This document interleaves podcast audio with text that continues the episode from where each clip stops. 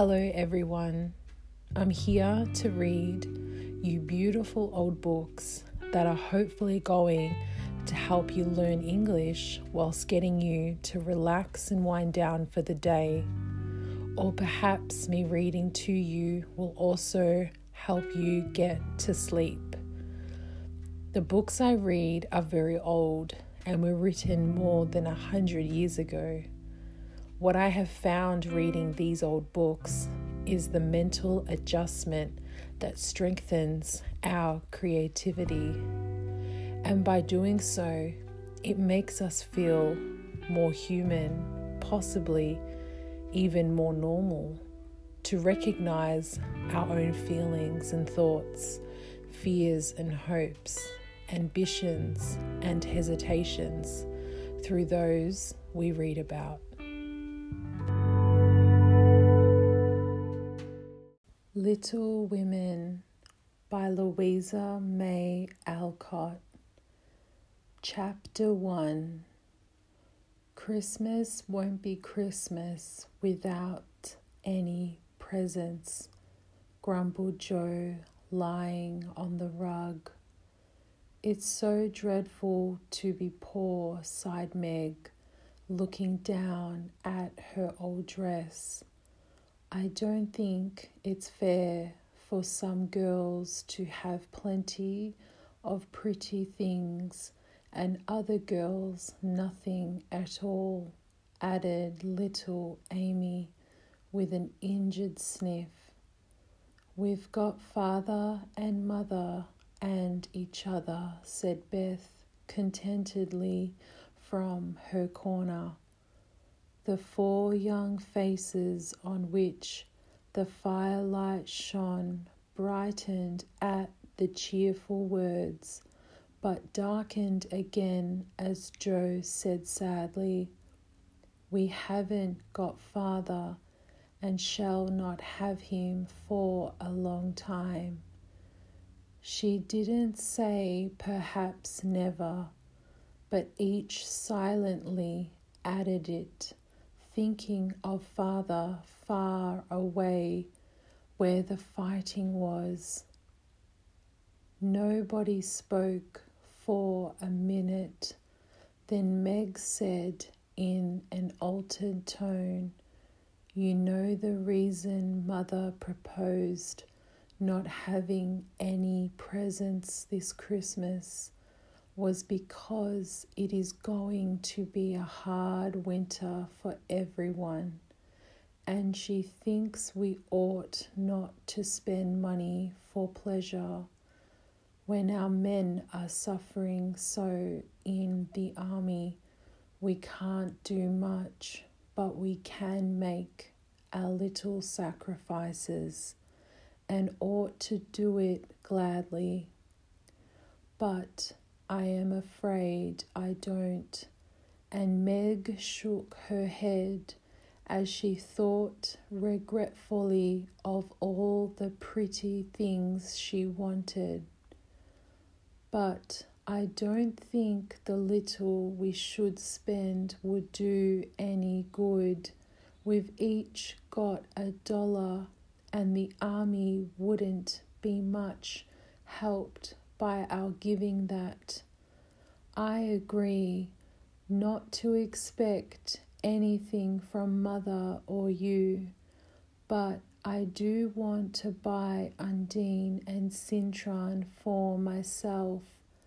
I've wanted it so long, said Jo, who was a bookworm.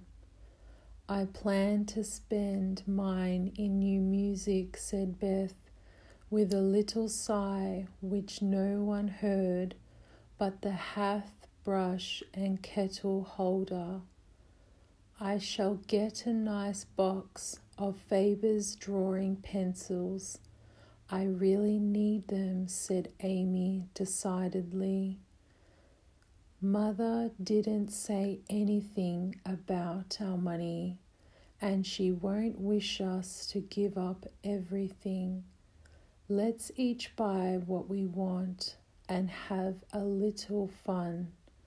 I'm sure we work hard enough to earn it, cried Jo, examining the heels of her shoes in a gentle, manly manner. I know I do, teaching those tiresome children nearly all day when I'm longing to enjoy myself at home, began Meg in the complaining tone again. You don't have half such a hard time as I do, said Jo. How would you like to be shut up for hours with a nervous, fussy old lady who keeps you trotting, is never satisfied, and worries you till you're ready to fly out the window or cry? It's naughty to fret, but I do think washing dishes and keeping things tidy is the worst work in the world. It makes me cross and my hands get so stiff. I can't practice well at all. And Beth looked at her rough hands with a sigh that anyone could hear that time. I don't believe any of you suffer as I do, cried Amy, for you don't have to go to school with impertinent girls who plague you if you don't know your lessons and laugh at your dresses and label your father if he isn't rich and insult you when your nose isn't nice. If you mean libel, I'd say so and not talk about labels as if Papa was a pickle bottle, advised Jo, laughing. I know what I mean, and you needn't be satirical about it. It's proper to use good words and improve your vocabulary, returned Amy with dignity. Don't peck at one another, children. Don't you wish we had the money Papa lost when we were little, Jo? Dear me, how happy and good we'd be if we had no worries, said Meg, who could remember better times. You said the other day you thought we were a deal happier than the king children, for they were fighting and fretting all the time in spite of their money. So I did, Beth. Well, I think we are, for though we do have to work, we make fun of ourselves and are a pretty jolly set, as Jo would say. Jo does use such slang words, observed Amy with a reproving look at the long figure stretched on the rug. Jo immediately sat up, put her hands in her pockets, and began to whistle. Don't, Jo, it's so boyish. That's why I do it. I detest rude, unladylike girls. I hate affected, niminy, pinamy chits. Birds in their little nests agree, said Beth, the peacemaker, with such a funny face that both sharp voices softened to a laugh and the pecking ended for that time. Really, girls, you are both to be blamed, said Meg, beginning to lecture in her elder sisterly fashion. You are old enough to leave off boyish tricks and to behave better. Josephine, it didn't matter so much when you were a little girl, but now you are so tall and turn up your hair. You should remember that you are a young lady. I'm not, and if turning up my hair makes me one, I'll wear it in two tails till I'm twenty, cried Jo pulling off her net and shaking down a chestnut mane. I hate to think I've got to grow up and be Miss March and wear long gowns and look as prim as a China Aster. It's bad enough to be a girl anyway when I like boys' games and work and manners. I can't get over my disappointment in not being a boy, and it's worse than ever now, for I'm dying to go and fight with Papa, and I can only stay home and knit like a poky old woman. And Jo shook the blue army sock till the needles rattled like castanets, and her ball bounded across the room. Poor Jo, it's too bad, but it can't be helped. So you must try to be contented with making your name boyish and playing brother to us girls, said Beth, stroking the rough head with a hand that all the dishwashing and dusting in the world could not make ungentle in its touch. As for you, Amy, continued Meg, you are altogether too particular and prim. Your airs are funny now, but you'll grow up an affected little goose if you don't take care.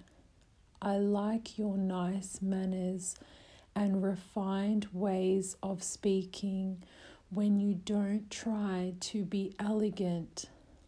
But your absurd words are as bad as Jo's slang. If Jo is a tomboy and Amy a goose, what am I, please? asked Beth, ready to share the lecture. You're a dear and nothing else, answered Meg warmly, and no one contradicted her, for the mouse was the pet of the family.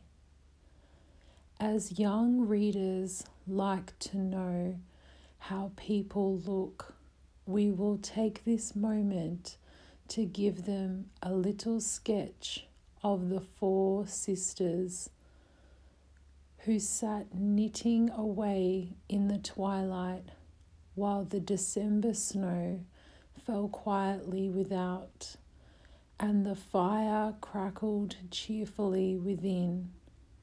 It was a comfortable room, though the carpet was faded and the furniture very plain, for a good picture or two hung on the walls. Books filled the recesses, chrysanthemums and Christmas roses bloomed in the windows, and a pleasant atmosphere of home peace pervaded it. Margaret, the eldest of the four, was sixteen and very pretty, being plump and fair, with large eyes, plenty of soft brown hair, a sweet mouth, and white hands, of which she was rather vain. Fifteen year old Jo was very tall, thin, and brown, and reminded one of a colt, for she never seemed to know what to do with her long limbs, which were very much in her way. She had a decided mouth, a comical nose, and sharp grey eyes, which appeared to see everything and were by turns fierce, funny, or thoughtful. Her long, thick hair was her one beauty, but it was unusually bundled into a net to be out of her way. Round shoulders had Jo, big hands and feet, a flyaway look to her clothes, and the uncomfortable appearance of a girl who was rapidly shooting up into a woman and didn't like it. Elizabeth, or Beth, as everyone called her, was a rosy, smooth haired, bright eyed girl of thirteen with a shy manner, a timid voice, and a peaceful expression which was seldom disturbed. Her father called her Little Miss Tranquillity, and the name suited her excellently, for she seemed to live in a happy world of her own, only venturing out to meet the few whom she trusted and loved. Amy, though the youngest, was a most important person in her own opinion, at least.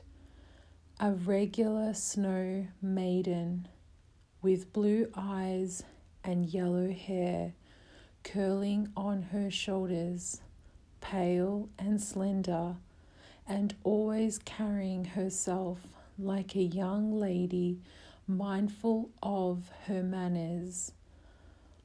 What the characters of the four sisters were, we will leave to be found out. The clock struck six, and having swept up the hearth, Beth put a pair of slippers down to warm. Somehow, the sight of the old shoes had a good effect upon the girls, for mother was coming, and everyone brightened to welcome her. Meg stopped lecturing and lighted the lamp. Amy got out of the easy chair without being asked, and Jo forgot how tired she was as she sat up to hold the slippers near to the blaze. They are quite worn out.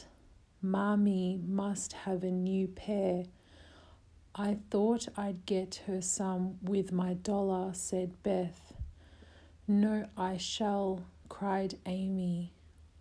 I'm the oldest, began Meg, but Jo cut in with a decided I'm the man of the family now. Papa is away, and I shall provide the slippers, for he told me to take special care of mother while he was gone. I'll tell you what we'll do, said Beth. Let's each get her something for Christmas and not get anything for ourselves. That's like you, dear. What will we get? exclaimed Jo. Everyone thought soberly for a minute. Then Meg announced, as if the idea was suggested by the sight of her own pretty hands. I shall give her a nice pair of gloves. Army shoes, best to be had, cried Jo. Some handkerchiefs, all hemmed, said Beth. I'll get a little bottle of cologne. She likes it, and it won't cost much, so I'll have some left to buy my pencils, added Amy. How will we give the things? asked Meg. Put them on the table and bring her in and see her open the bundles. Don't you remember how we used to do on our birthdays? answered Jo. I used to be so frightened when it was my turn to sit in the chair with the crown on and see you all come marching round to give the presents with a kiss. I liked the things and the kisses but it was dreadful to have you sit looking at me while I opened the bundles, said Beth, who was toasting her face and the bread for tea at the same time. Let Marmee think we are getting things for ourselves and then surprise her we must go shopping tomorrow afternoon. Meg, there is so much to do about the play for Christmas night, said Jo, marching up and down with her hands behind her back and her nose in the air. I don't mean to act any more after this time, I'm getting too old for such things, observed Meg, who was as much a child as ever about dressing frolics. You won't stop, I know, as long as you can trail round in a white gown with your hair down and wear gold paper jewelry you are the best actress we've got, and there'll be an end of everything if you quit the boards, said Jo. We ought to rehearse tonight. Come here, Amy, and do the fainting scene, for you are as stiff as a poker in that. I can't help it. I never saw anyone faint, and I don't choose to make myself all black and blue, tumbling flat as you do. If I can go down easily, I'll drop. If I can't, I shall fall into a chair and be graceful I don't care if Hugo does come at me with a pistol, returned Amy, who was not gifted with dramatic power, but was chosen because she was small enough to be borne out shrieking by the villain of the piece. Do it this way. Clasp your hands so and stagger across the room, crying frantically, Save me, save me. And away went Jo with a melodramatic scream which was truly thrilling. Amy followed but she poked her hands out stiffly before her and jerked herself along as if she went by machinery, and her owl was more suggestive of pins being run into her than of fear and anguish. Jo gave a despairing groan, and Meg laughed outright while Beth let her bread burn as she watched the fun with interest. It's no use. Do the best you can when the time comes, and if the audience laughs, don't blame me. Come on, Meg.